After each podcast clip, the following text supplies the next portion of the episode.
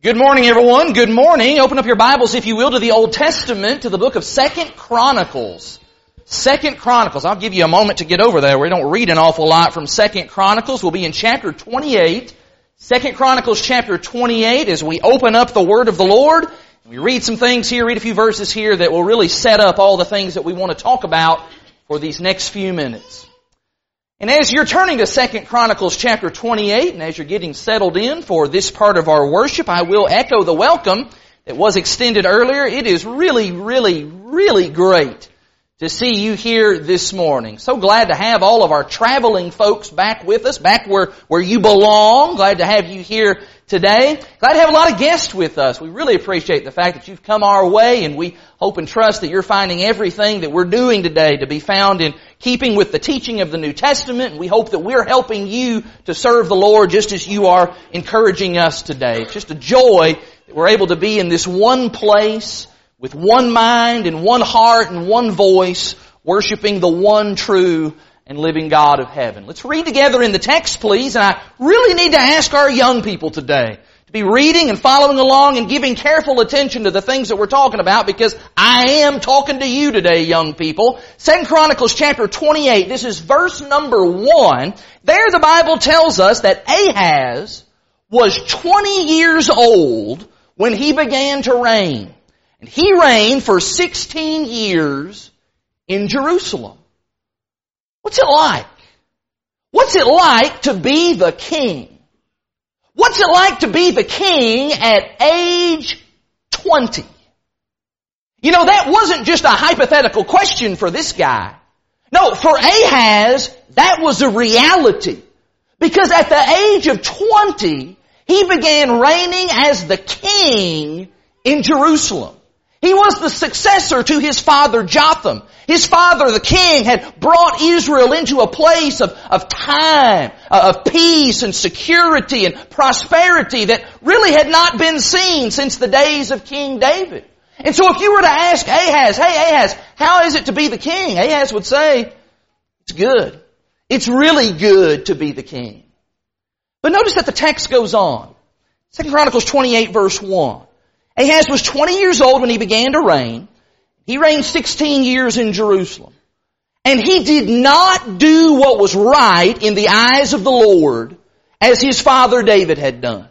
But he walked in the ways of the kings of Israel. He even made metal images for the Baals. He made offerings in the valley of the son of Hinnom and burned his children as an offering according to the abominations of the nations whom the Lord had drove out before the people of Israel. He sacrificed and made offerings on the high places and on the hills and under every green tree. Ahaz was a terribly wicked king. He did not do what his father did. He did not walk in the footsteps of his grandfather or even his great great great grandfather David. In fact, drop on down in the text. Look in verse 22. In verse 22, the text goes on to say, in the time of his distress, he became yet more faithless to the Lord, this same King Ahaz. For he sacrificed to the gods of Damascus that had defeated him and said, because the gods of the kings of Syria helped them, I will sacrifice to them that they may help me. But they were the ruin of him and of all Israel.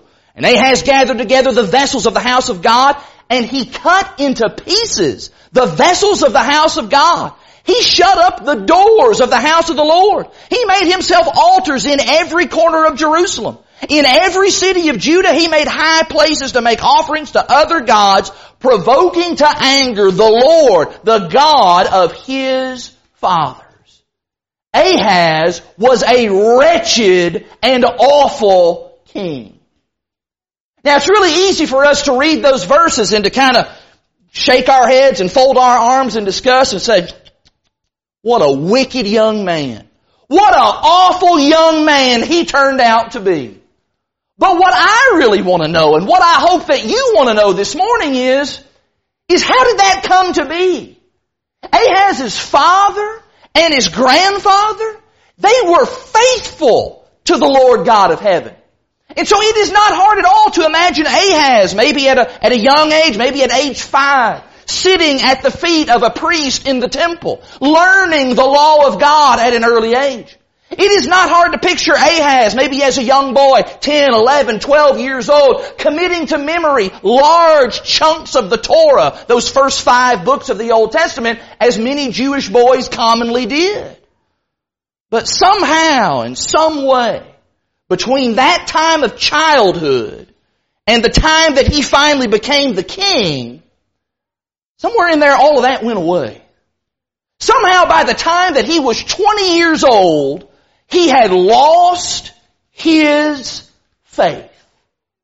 And while that was certainly true of Ahaz, I must unfortunately tell you this morning that Ahaz was not the last person that that has happened to. I have known, and maybe you have known as well, that there are too many young people who are fine and wonderful Christians at age 13 or 14 or 15, but who grow up and they quit serving the Lord by the time they reach 20.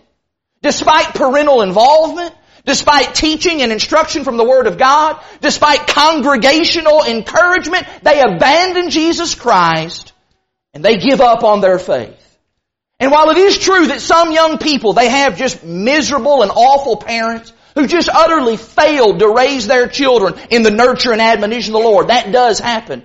I must tell you that most of the people that I have known who have given up on Jesus Christ, those were people who had parents who did everything that they could. I think the kind of parents that we have here at Lakeside, they had parents who did everything that they could to teach their kids, to train them, to instruct them, to set the example for them, to serve, to worship, to pray for them, to encourage them, and still, still those children reached an age where they decided, I don't want any part of this anymore, and they forsook the Lord.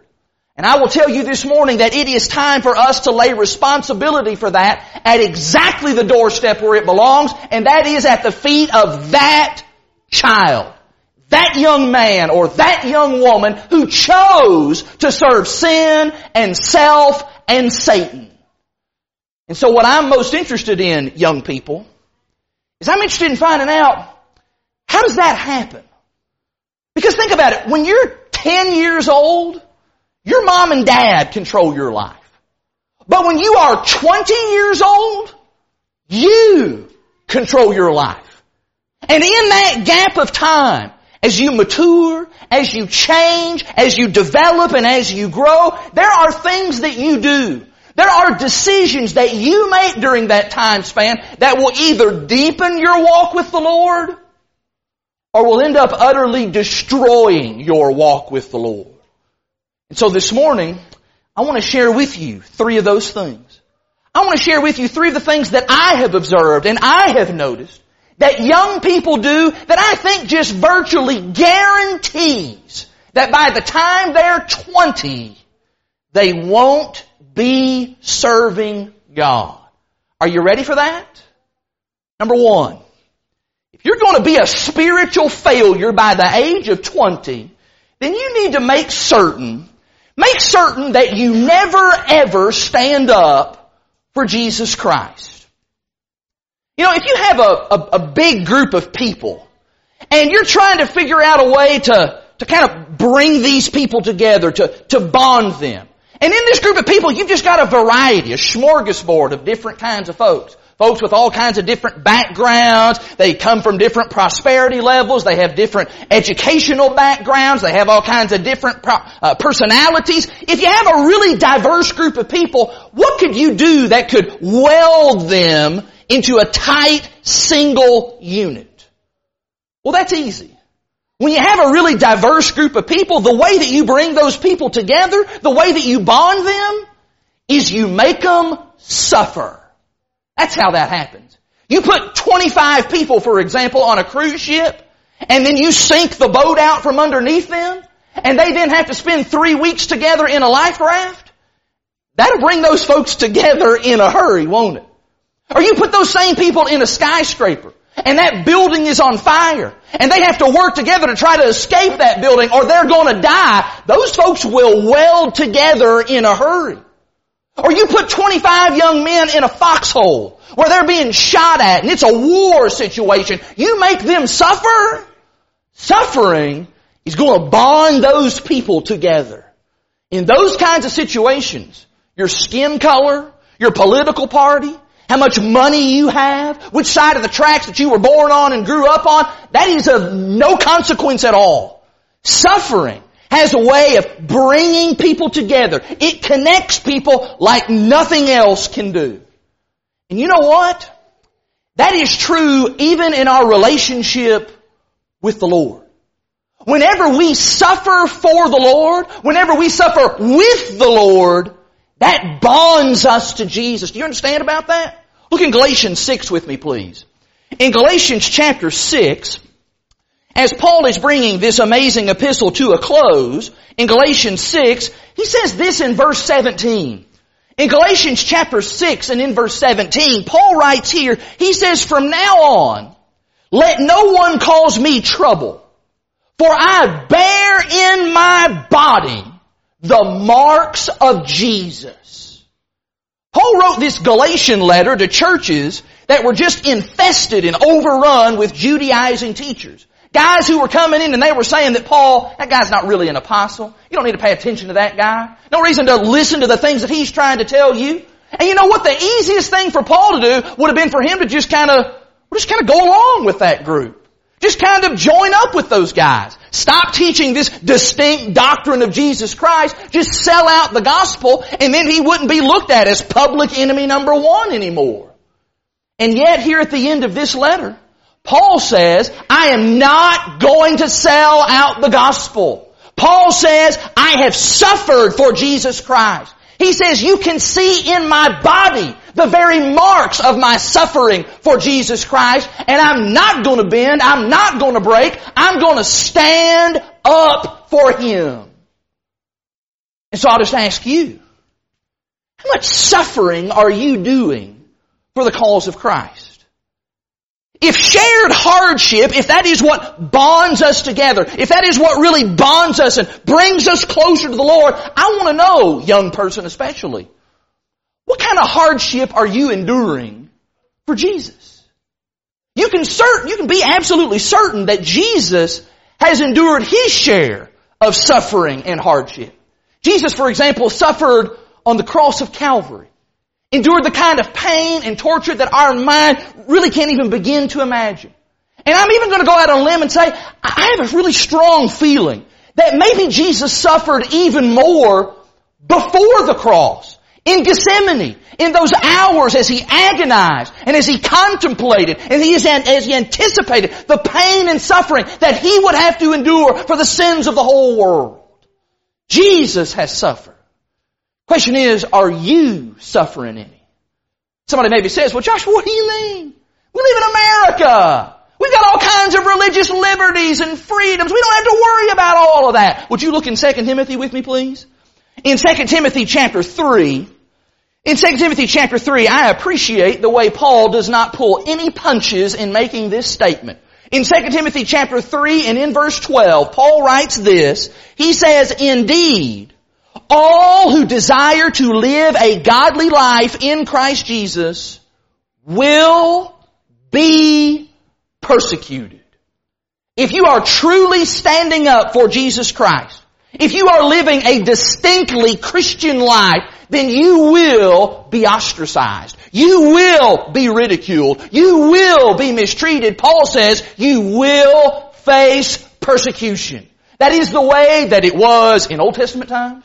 That's the way it was during the time of the New Testament. That is the way that it always is for God's faithful children. In fact, that explains why Paul says what he says in the previous chapter. Look in chapter 2. In 2 Timothy chapter 2, look in verse 3.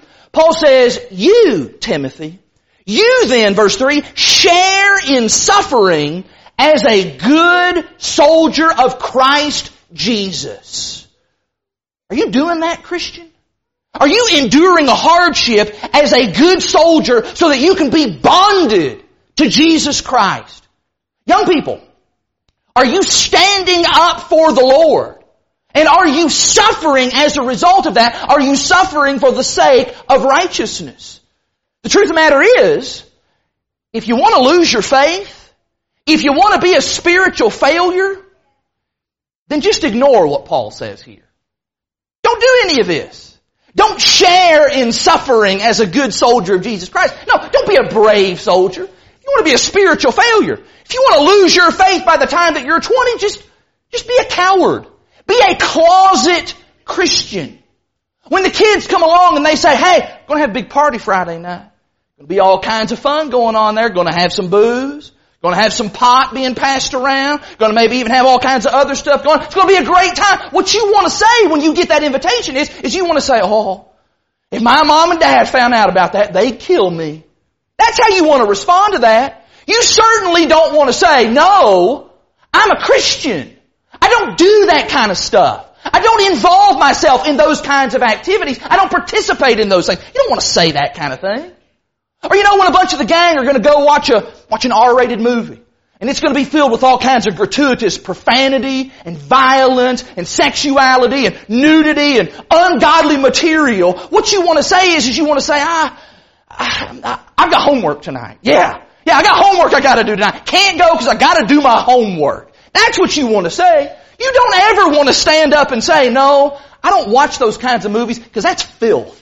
That's trash. That is garbage. And I don't want to fill my mind with something that promotes and glorifies sin. Don't say that. When somebody comes along and they start making fun of the Bible, they start running down God's Word. It's an old book. It's outdated. It's antiquated. It's filled with all kinds of errors. You can't trust it. When somebody comes along and they're bashing Jesus, when they're ripping the Lord's church, when they're taking the Lord's name in vain, I'll tell you what you do. Don't stand up.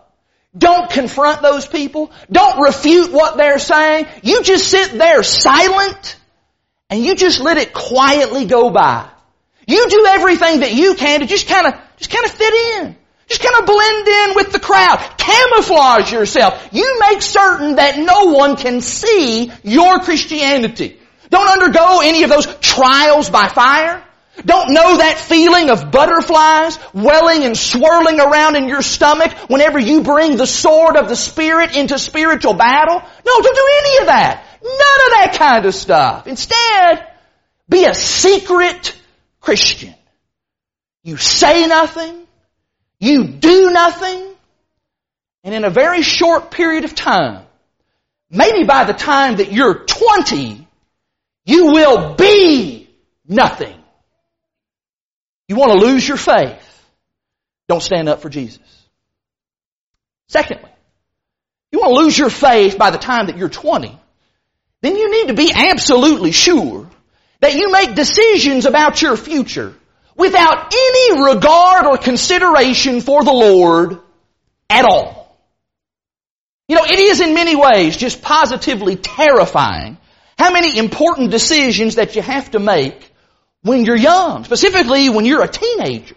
Because a lot of those choices that you are making in those teenage years, they end up setting the tempo and the pattern for the whole rest of your life. Think about it. As a teenager, you are making decisions about, about your education. Whether you're going to pursue a further education after high school, where you're going to go, that kind of stuff. And what that then does is that affects decisions that you make about your career, where you're going to live. You're making decisions about who to date. And that, of course, is going to affect later decisions about who you marry, about starting a family. And hopefully, if you haven't already by the time that you're a teenager, you're also making the most important decision of all, and that's the decision to obey the gospel and to become a, a Christian. Those are critical and formative years, aren't they?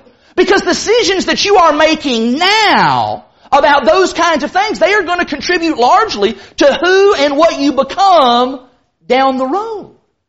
Jesus talks about that. Did you know that? Look in Matthew 7, please.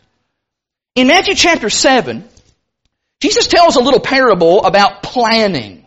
Right here at the end of the Sermon on the Mount, Jesus tells this little story. In Matthew chapter 7, this is verse 24, Jesus says this, Everyone then who hears these words of mine and does them will be like a wise man who built his house on the rock. And the rains fell and the floods came and the winds blew and beat on that house, but it did not fall because it had been founded on the rock. And everyone who hears these words of mine and does not do them will be like a foolish man who built his house on the sand. The rains fell and the floods came and the winds blew and beat against that house. It fell And great was the fall of it. As I was reading that parable, some of you were behind your pews and you were doing this right here with your hands and this kind of stuff and that kind of stuff. And that's okay. That's good. That helps us to think about that particular parable. But you realize Jesus didn't just tell this story so that we would have something to do with three-year-olds in Bible class to do with their hands while we're singing that song. No, Jesus told this story because it is a story about deciding some things beforehand. It is about the kind of important decisions that you and I must make ahead of time. Because when you have built your house on the sand, on an unsturdy foundation, you can't go check the Doppler radar and see, oh man, rain's coming. I think I need to put me a foundation under my house now. I think I need to get over on some rock. No. Doesn't work that way. You have to see, you have to see the value of a solid foundation before you build your house. You have to be willing to pay the price and maybe dig down deep into the ground and put it on the rock before the house is even built. You've got to get settled on rock first. And Jesus says that the wise person is the one who decides first to serve the Lord. And the person who then makes that decision, they then build everything else in their life on that decision, the decision to build on Jesus Christ. And so let me ask you, young person, what kind of choices are you making in your life in light of that first and most important choice, the choice to build your life on the Lord? For example, when it comes to your career, when it comes to the plans that you have for how you're going to earn a living and provide for yourself and for maybe for your future family, what kind of choices are you making about that? I remember a few years ago, I was in a gospel meeting and I met a young Christian lady at the congregation there who, as I got to talking with her a little bit, she let me know that she was determined that when she got old enough, when she got out of school and was on her own, that she was going to pack up and she was going to go to Hollywood and she was going to be an actress. And I could not help but just ask her, how are you going to do that?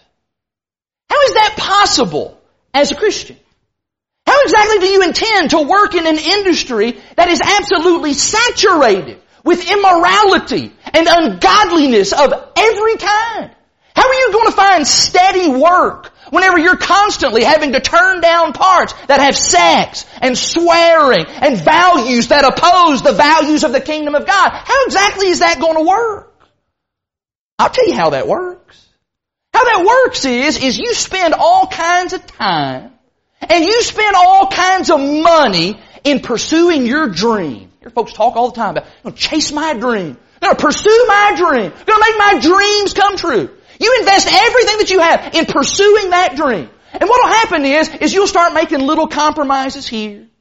And you'll start making some medium-sized compromises over here.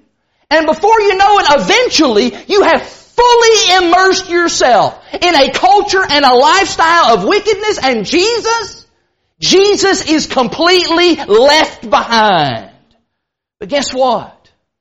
We didn't leave Jesus behind right then. No. No, we left Jesus behind a long time ago when we were making those early, formidable decisions in our youth.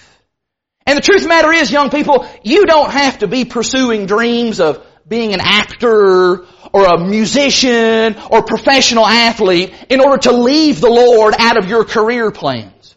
What about, for example, what about taking a job where you can't even assemble regularly with the church to worship God? You can't even be a part of a local church family because my job, my job just keeps me so tied up all the time. Or what about this? What about going to a college or a university or a school, going someplace without any consideration whatsoever as to whether or not there is a faithful church nearby. How about that? I know young people that's made those kinds of decisions. Here I am, I'm going to go and spend four years, six years, maybe eight years in this place where there is no church, where there are no Christians that I am aware of at all who can help me and encourage me in my walk with God. How's that going to work out? Do we somehow imagine that if we leave Jesus out of these decisions now, that somehow later on, well, well, it's all just going to work out okay. We're just going to magically turn out to be these strong, faithful Christians in the end. What about who you date? What about that? What, what about the decisions that you're making right now about the person that you date? Some young person's liable to respond, well, you know, Josh, I'm not going to marry everybody that I date. Well, duh. I get that. I should hope you would not marry everybody that you date. But I'll tell you this though. You're going to marry somebody that you date. That's going to happen.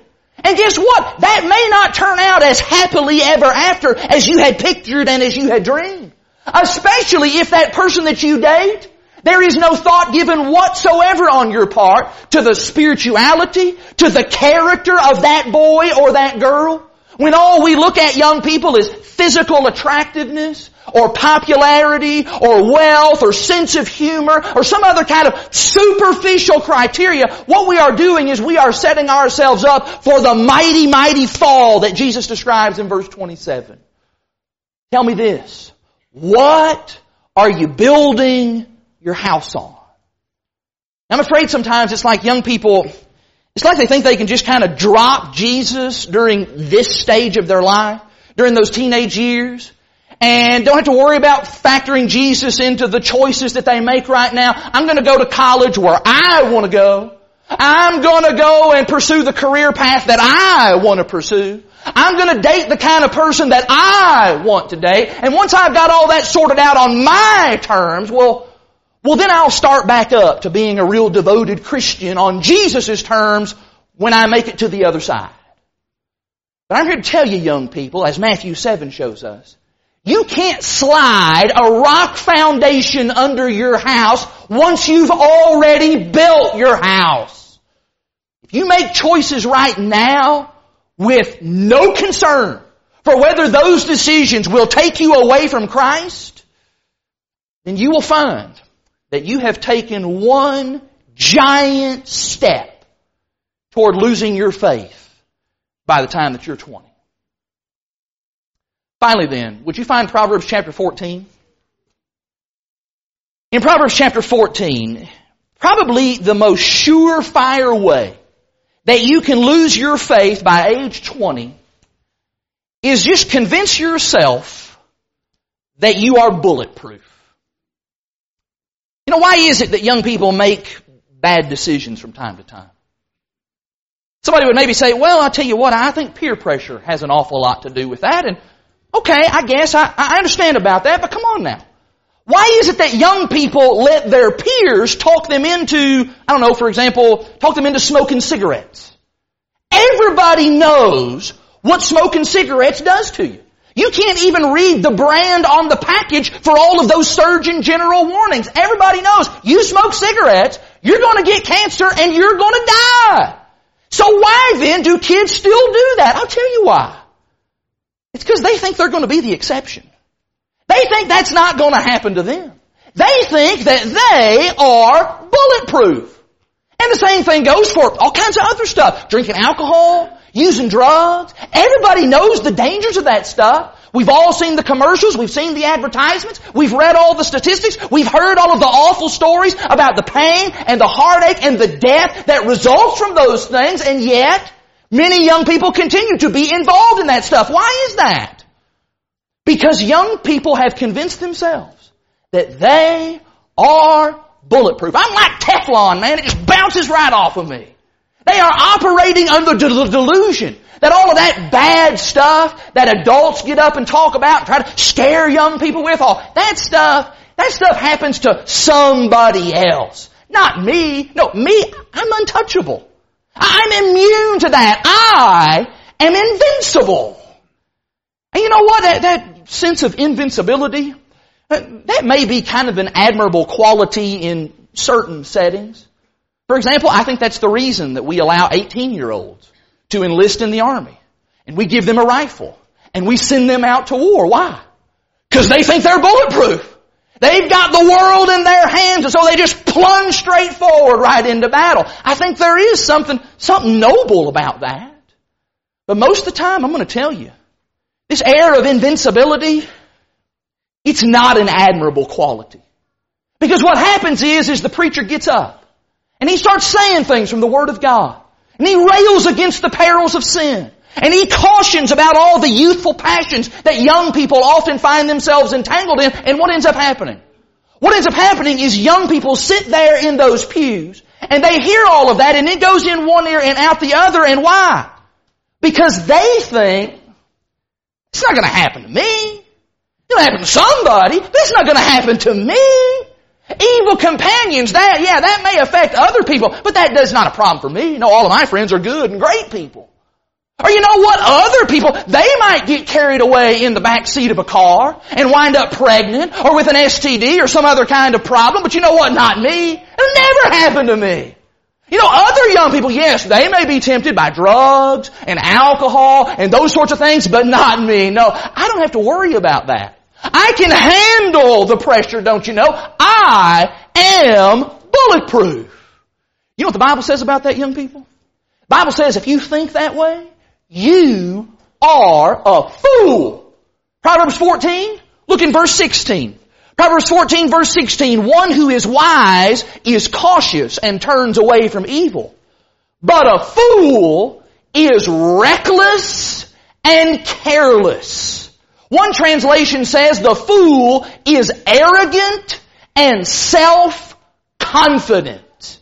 Thinking that all those warnings in the Bible, those apply to everybody else, that is arrogant and it is foolish at best. In 1 Corinthians please, in 1 Corinthians 10, see what this passage does for your bulletproof mentality, young and old. 1 Corinthians 10, look in verse 12. Paul says this, 1 Corinthians 10 verse 12, therefore, let anyone who thinks that he stands take heed lest he fall.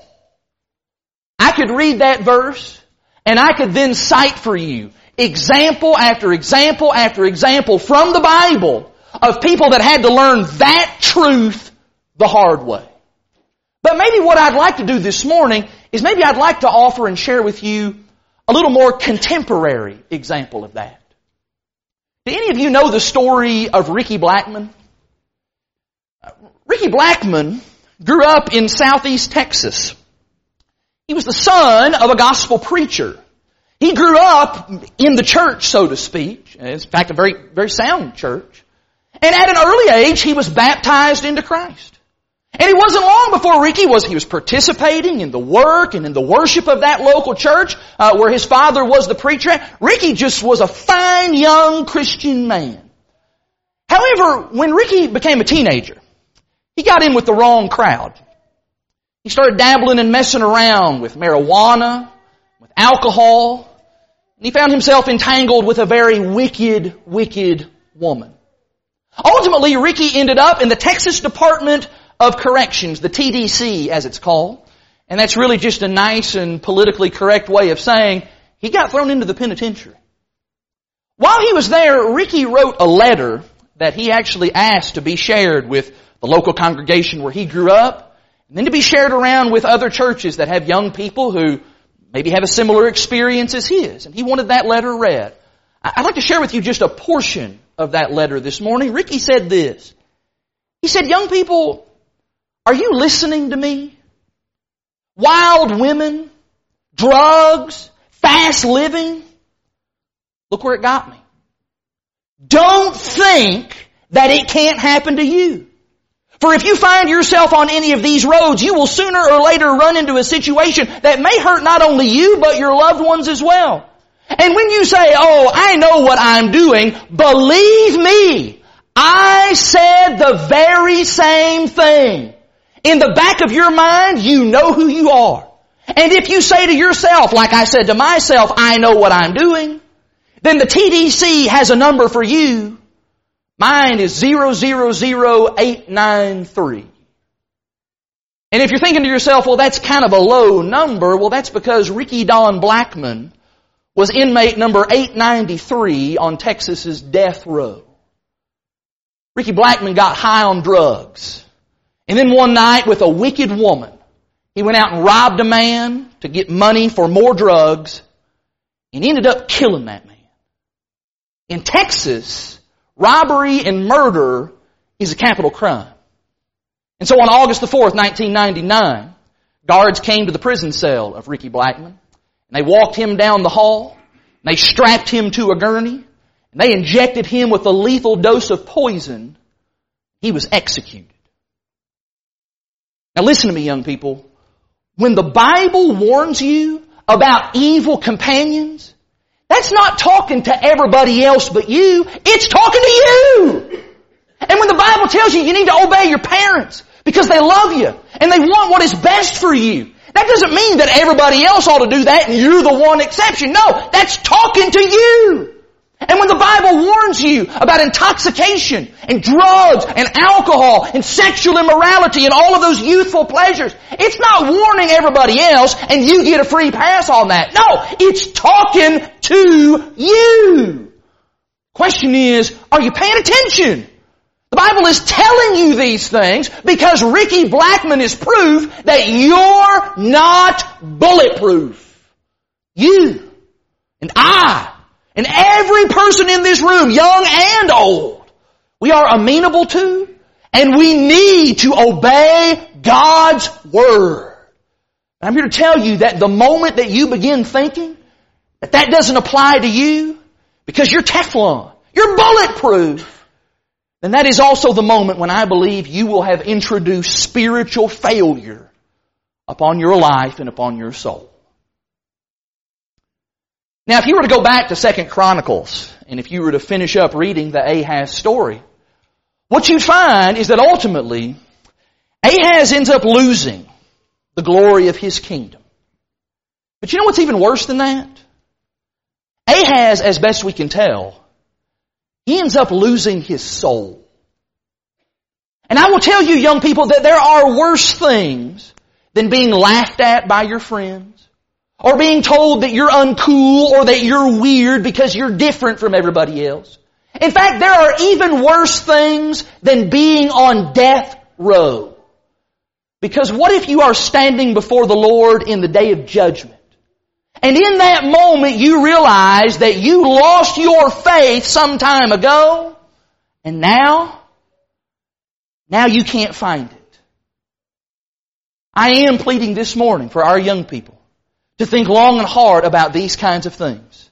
But the truth is, there's not any one of us in this room today who doesn't need to soberly consider our standing before the Lord and get right and get ready so that we can meet the Lord in a prepared condition.